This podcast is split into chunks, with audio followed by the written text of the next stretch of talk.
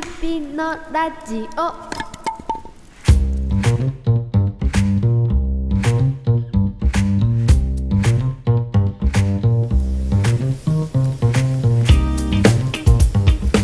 この番組は焚き火をしながらこの世の神羅万象についてエモーく語る番組です。お相手は言葉を大切に生きる映像人森田と飽くなき音の探求者の野中ですはい本日もよろしくお願いします。よろしくお願いします。えー、っとですね2024注目はこれだということで、はい。先週ね、ぶち上げましたけどもはい。月面着陸 今週末ですよ。えっ、と本日がですね1月15日の月曜日収録しておりまして要するに今週20日でしたの土曜日ですよ。20日ですよ。着陸しますから、うん。そして、ね、僕がトピックスとして挙げた空球。はい。月面を走りますから。それと、まあ、対象カルチャーということでね先週はお話ししたんですけども。はい。今週はねまあその注目はこれだの締めということで早くも締めですけども。もう締めですね。はいもう締めて先週始まってもう締めますけどもね。ずーっとやってるわけにもいかないんで。まあ僕の方からはね2024年じゃなくてこの2024をきっかけにその数年後大注目されるであろうトピックっていうのをね上げていこうかななんて思ってますけども。早速いきますけどもね。ズバリ。ミュー PS です。ミュー PS Repeat after me. ミュー PS ミュー PS うんそうですね言えてますね。はい。あのミュミューが聞き取りづらいかなと思ってたんですけど。MU ですね。ミュー。はい。ミュージックのミューですね。うん。はい。ミュー PS という技術ですね。うん。でこれがですねアメリカにタイム誌という有名な雑誌がありますよね。はいはい。あります。表紙にいろんな人の顔が載ってるあれです。あれですねまあ、2023年版の世界の発明ベスト200というのがありましてうん。その中にしっかり選ばれている。その中でも注目度の高い発明なんですね。これがミュー PS 僕がうん。もう大注目というか嫌でも皆さん数年後にはミューミューミューミュー言ってるんじゃないですか。僕たちの生活が大きく大きく変わる革命的な発明じゃないかなということでね。はい。ご紹介させていただきたいんですけども。でこのミュー PS 言われてもね、うん。なんやねんと。なんでしょうね。想像力を駆使して3秒以内にお答えください。iPS 細胞に関係ありますか？あーなるほどなるほどふーん PS といえばね。いろいろこの3秒間で考えたんですね。ふーん PS ふーん PS うーん。なんやろうって iPS ですか。いいですね。いい発想だと思います。どうなんでしょうか。まあ外れてるんですけどね。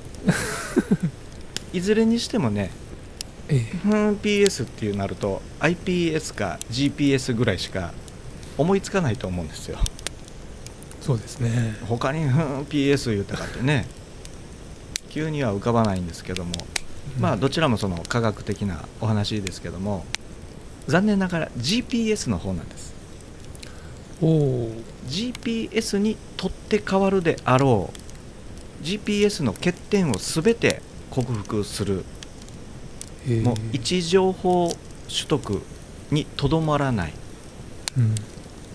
技術ですねあの話前後しますけど GPS っていうのは位置情報を取得するものじゃないですか、そういうシステムじゃないですか。はい。それによってナビが可能になる。うん。という技術だと思うんですけども。まあそれはもちろんできるんですよ。MUPS は、GPS は電波。はい。MUPS は何を使ってるのかっていうとこの MU に秘密がありますよね。ですねちなみに GPS 何の略かご存知ですか、グローバルポジショニングシステムっていうのが正式な名称で、うん。まあ文字通りグローバルなポジショニングのシステムですから位置情報の取得ですよね、ミュー PS はミューのポジショニングシステム。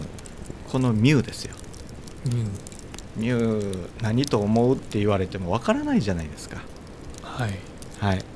これねミューオンというものがミミューオンのミューを取ってミュー PS うん。ミューオンポジショニングシステムなんですね。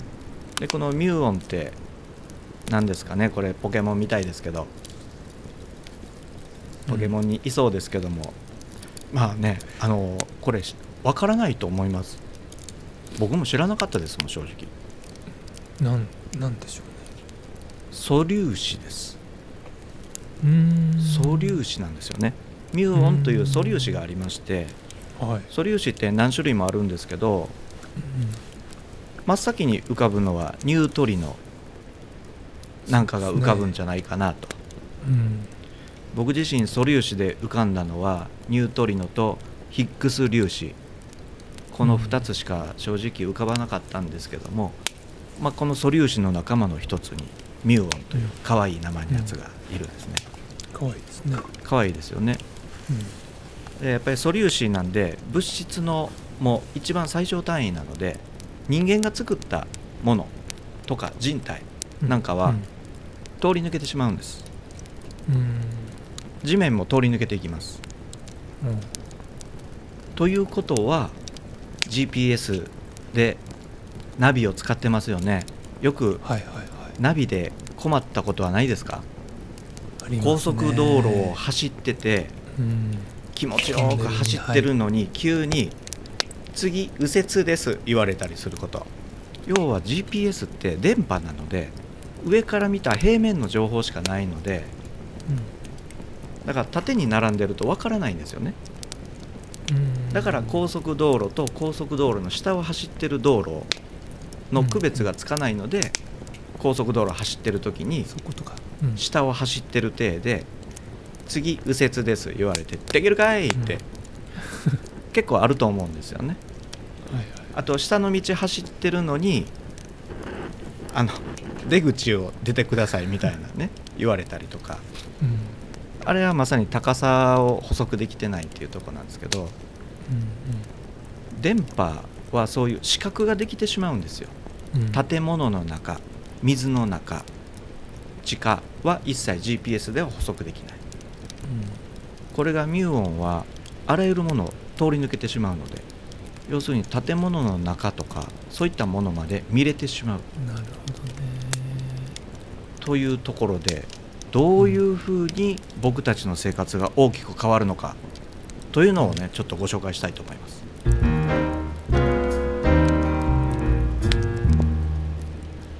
まあ簡単に言うとね投資システムなんですけどもうん。今現在実用されてるんですよ。うん。ナビにはなってないだけでこのミューオンを活用したミオグラフィーっていうのがあるんですね。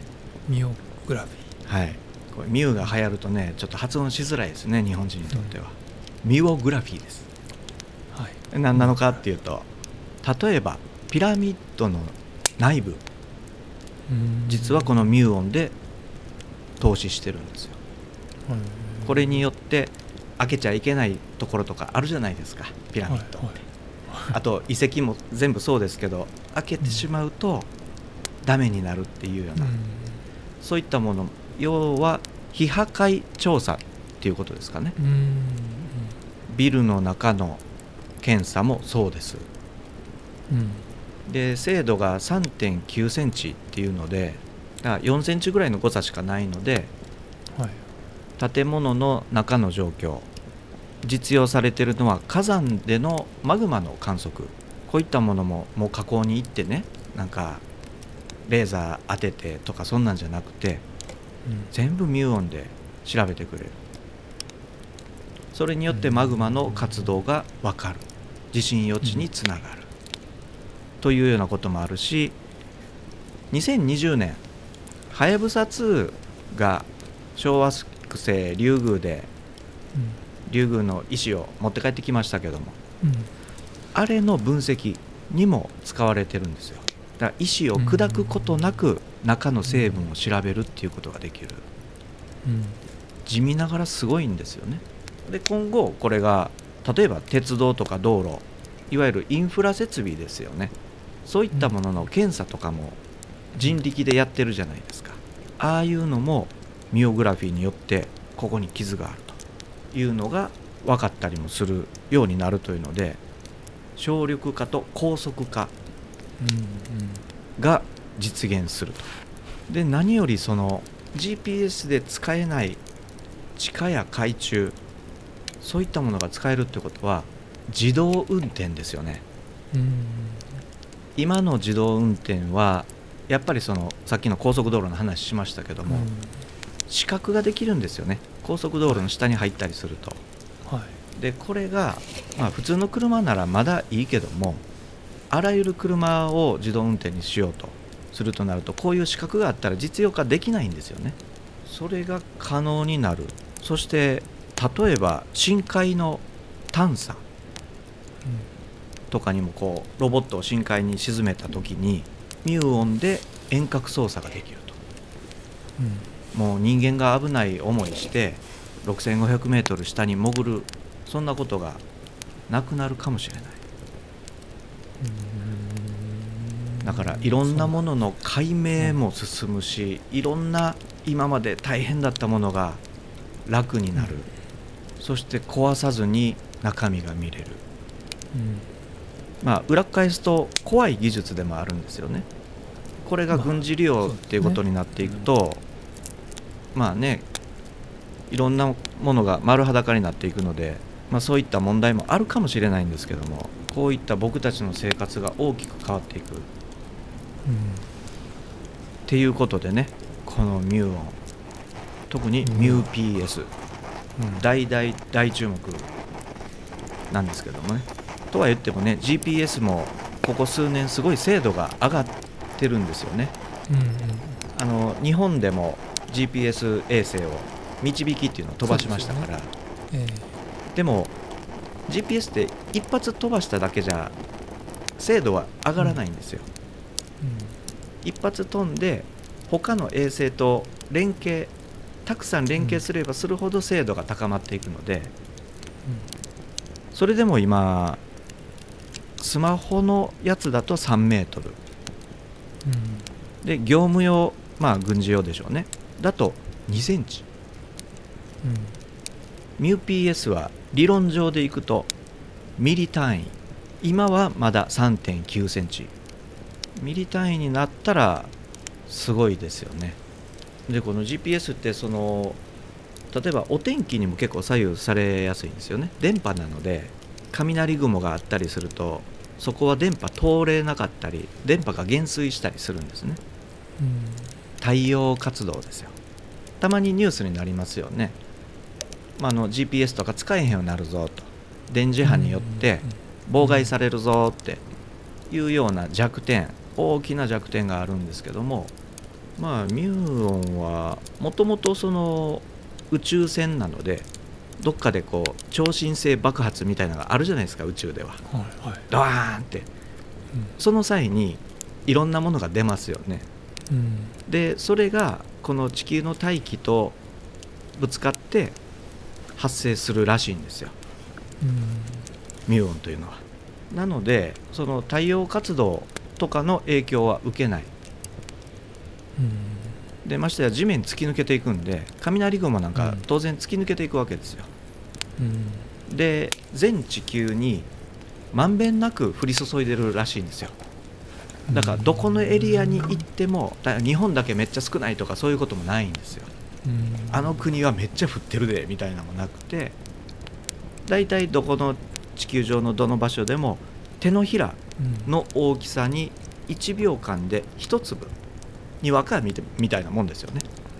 ポツポツですよね。うんあのそれに対してねニュートリノさん。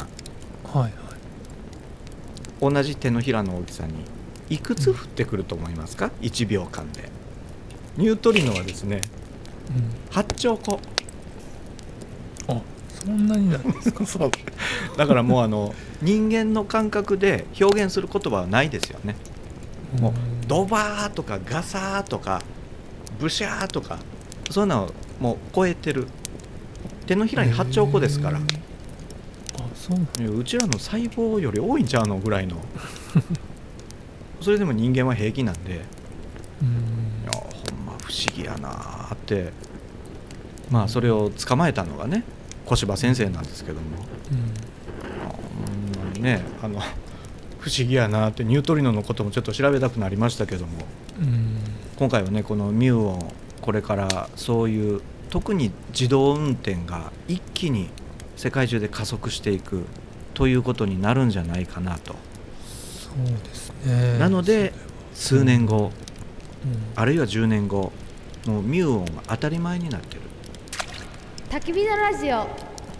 自動運転に大きな影響を与えるんですけどもこれに付随して僕がすごい注目してたことがあって完全国産の自動運転電気自動車っていうのが今開発されてるんです。うん。電気自動車自動運転というと今はもうテスラ。それから中国の何ていう企業でしたっけ？B, B なんとかうん。なんですけども日本でも完全国産のものが今開発されてて今年あたり工場ができるそうなんですよ。うん。でまだまだ生産台数はね数百台っていうレベルのようなんですけども。うんこれ数年後になったら大量生産の拠点ができて自動運転の電気自動車というものが本当に日常になってくる。この MUPS での正確な視覚のないナビがこの自動運転の技術をさらにその自動運転の普及に大きくつながっていく。ということになる。というのとあのこれと並行して僕すごい注目してたのがあの自動車メーカーのホンダがホンダ技研がはい。スタートアップとして作ったあしらせというサービスがあるんですけどもうん。これはね視覚に弱点のある方々、まあ、見えない方々、あるいは弱視の方々、うん。そういった人たちのためにできたものなんですけど靴に親指ぐらいのデバイスをつけて見えない状況でも靴に仕込んだデバイスによってナビをしてくれるんですよ。音声じゃなくうん。このうん。なんか振動とかですよね。視覚的に弱い方のためにそういううん。ものが作られててこれもこのミューオンと連動するとものすごい役立つと思うんですよね。今 GPS ですからうん。そうするとやっぱり地下街とかは行けないわけですよ。うん。それがミューオンによってそういったものにも役立っていく。うん。という意味でこのミューオンはよ普及せんかなって。ただ去年ねうん。大発明と言われたばっかりなんで今年はちょっとしたニュースにしかならないかもしれない。うん。だけど5年後6年後知らない人はいない技術。に期待は。はい、期待は大ですね。なるんじゃないかなということで、うんあえてこのうん。2024年に上げておきたいなうん。というところなんですよ。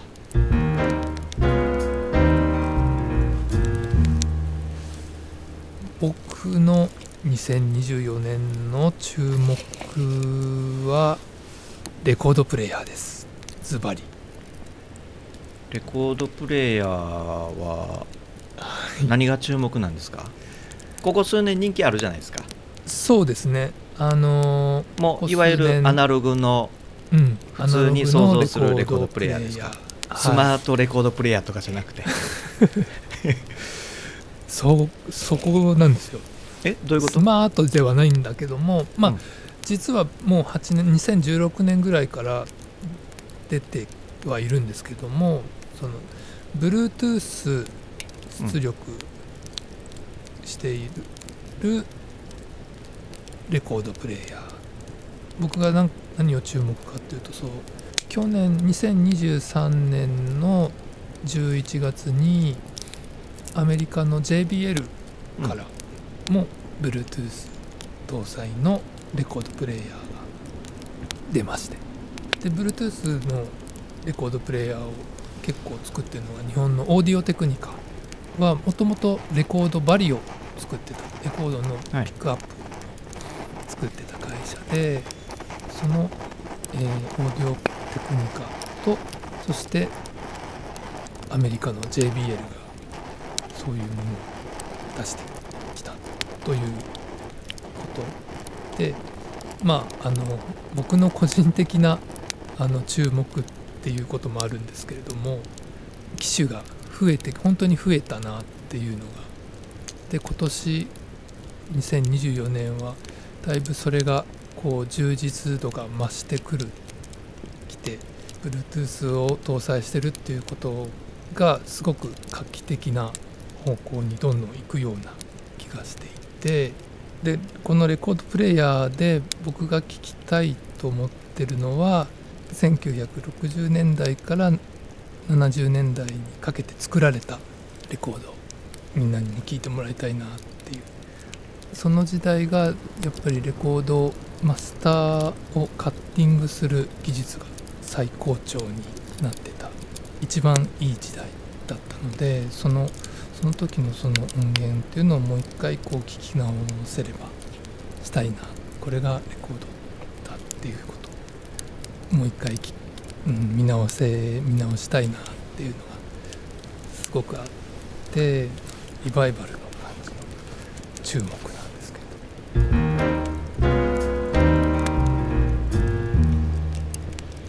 あのね僕もう一つね注目のやつがあってなんて呼び方がわからないんですけどあえて言うと電気シューズ。電気シューズ。電気シューズ。電気靴 靴です靴。靴、はい。電気の靴です。今時ね何でもかんでもあの電気自動車も電気になっていってるし、ね、電動化チャリンコもそうですけどもあれなんていうのキックボードっていうんやったっけ？はいはい街中走ってるやつね。はい。ですね、あれもまあそうじゃないですか。うだけど靴だけはなってないんですよね。ちょっと前にほらあの靴にあのローラースケートみたいになってるやつ。ん、あいましたね。ね小学生がよくあれかかとでずーっと滑ってて。はい。ねあの危ない言うてよく言われてましたけど、まあああいうローラータイプじゃない靴です。うん。電気です。うこの電気シューズムーンウォーカーと言います。かっこいい名前ですよ。ムーンウォーカーんですよ好きですか？はい、はい。まさにそんな感じですね。もう徹底的に今年はね月にこだわりたいなということで、うん。まあ、たまたまなんですけどねムーンってついてるのは。このねロボット作ってる会社が開発したんですけどもランニングのスピードで歩くことができるんです靴の裏にはもちろんブレードがついてるんですけどもローラースケートとかは人力じゃないですか。はい。そうじゃなくてやっぱり AI が搭載されてて動力は電力なんですよ。この AI が使ってる人の歩き方その歩幅とか平均的な速度とかを学習してその人の歩くスピードを約3倍にしてくれるんですね。うんだからねあのアイススケートをしてる感覚動画があるんですけどつ一歩がツーツーっと気持ちよくほんまにねあの動画見てても気持ちいいです。でこれが凸凹坂関係なくいけるというのがすごいなというところで、うん。時速ね最高速度が11キロ。うん。結構速いですよ。早いですね本当にあの僕朝いつもジムでランニングするんですけどだいたい10行くか行かへんかぐらいのスピードで走ってるんでそれより速いんですよ。なんで結構息切れます。そんなスピードで歩行が可能になると。でこれはね靴に装着するんですよ。だからますますローラースケートっぽいんですけども。まあこう電気なので車輪がね動画で見た限りは片っぽで9個ついてるんですよ。ぎょうさんタイヤついててね90分でフル充電ができるんですよ。それで約10キロ前後歩けると。だから10キロ歩いたらね充電しなきゃいけない。ですよね充電したっけ10キロ歩いたら90分休むっていうね まあまあその辺はねあのバッテリーの問題もあるんですけども。このゆっくりも歩けるし階段そういったものも関係なく砂利道でも非常に安定して走行できるということでね。あのお年寄りとか足の悪い人にもこれは使えるんじゃないかなというところでさっきちょっとお話しした視覚的にね弱い方々のナビのシステムもそうなんですけどもこういう生活の中でのマイノリティと言われる方々のそういう人たちが一歩前に踏み出すきっかけになるような商品っていうのをやっぱり積極的に紹介しながら応援したいなと思うんですけどもこれなんかもその一つで道具としても非常に面白い道具ではあるけどもおばあちゃんとかでもこれ履いたらツーッと行ってちょっと遠出しようかみたいになって元気になってくれればね面白いなって思うんですけどね。ただねこのムーンウォーカー弱点がありましてね重い。ああそうなんですか。重いんですよ。だってバッテリーも搭載して、まあ、うん。AI そのものは重くはないけども車輪もついててでやっぱりそういう安定走行するためにはある程度の重さがないと。っていうところでねあの片足1キロだ両足足したら2キロ。稼働してる時はいいんですよ。重さなんか感じない。ツワーっといくけど一旦バッテリー切れになったらこの片足1キロがもろに乗っかかってくるんでそうするとねおばあちゃんには勧められないなと。現状ではね。ただきっとここから改良が進んでいくんだろうなというところでねこのムーンウォーカー注目なんですけども2023年の10月に発売されてますから本当に出来たてほやほや約1 0キロで歩ける。でもやっぱり自分の足で歩くってその乗り物乗ってるよりもね気持ちいいんじゃないかな。僕おじいちゃんになって足腰立たへんなったらこれこれ欲しいですね。うん。そうですね。欲しいです。それまでにはねぜひあのスリッパぐらいの軽さにしといてほしいなと 思うんですけども。まあそのうちねあのこういうバッテリーとかそういう考え方もなくなっていくと思うんですよ。その充電だとか。常にこの電力が供給されるっていうシステムがね例えば地面。地面と設置してる間は常にだから充電じゃなくて給電ですよね充電っていう言葉がなくなる時代も来るんじゃないのかなと。こういうのをいろいろ調べてる中でね。今日は紹介しなかったですけどもそういうのもこういうのの組み合わせでね面白い未来が来るんじゃないかなというふうに思ったんでねムーンウォーカー紹介させていただきましたけども。お値段約20万です。えー、そうなんですか。日本円で20万6200円アメリカドルにすると1399ドルですね。野中さんが僕にムーンウォーカー買ってあげるのとソラキュー買ってあげるのとどっちか選べるんですよ 野中さん的には。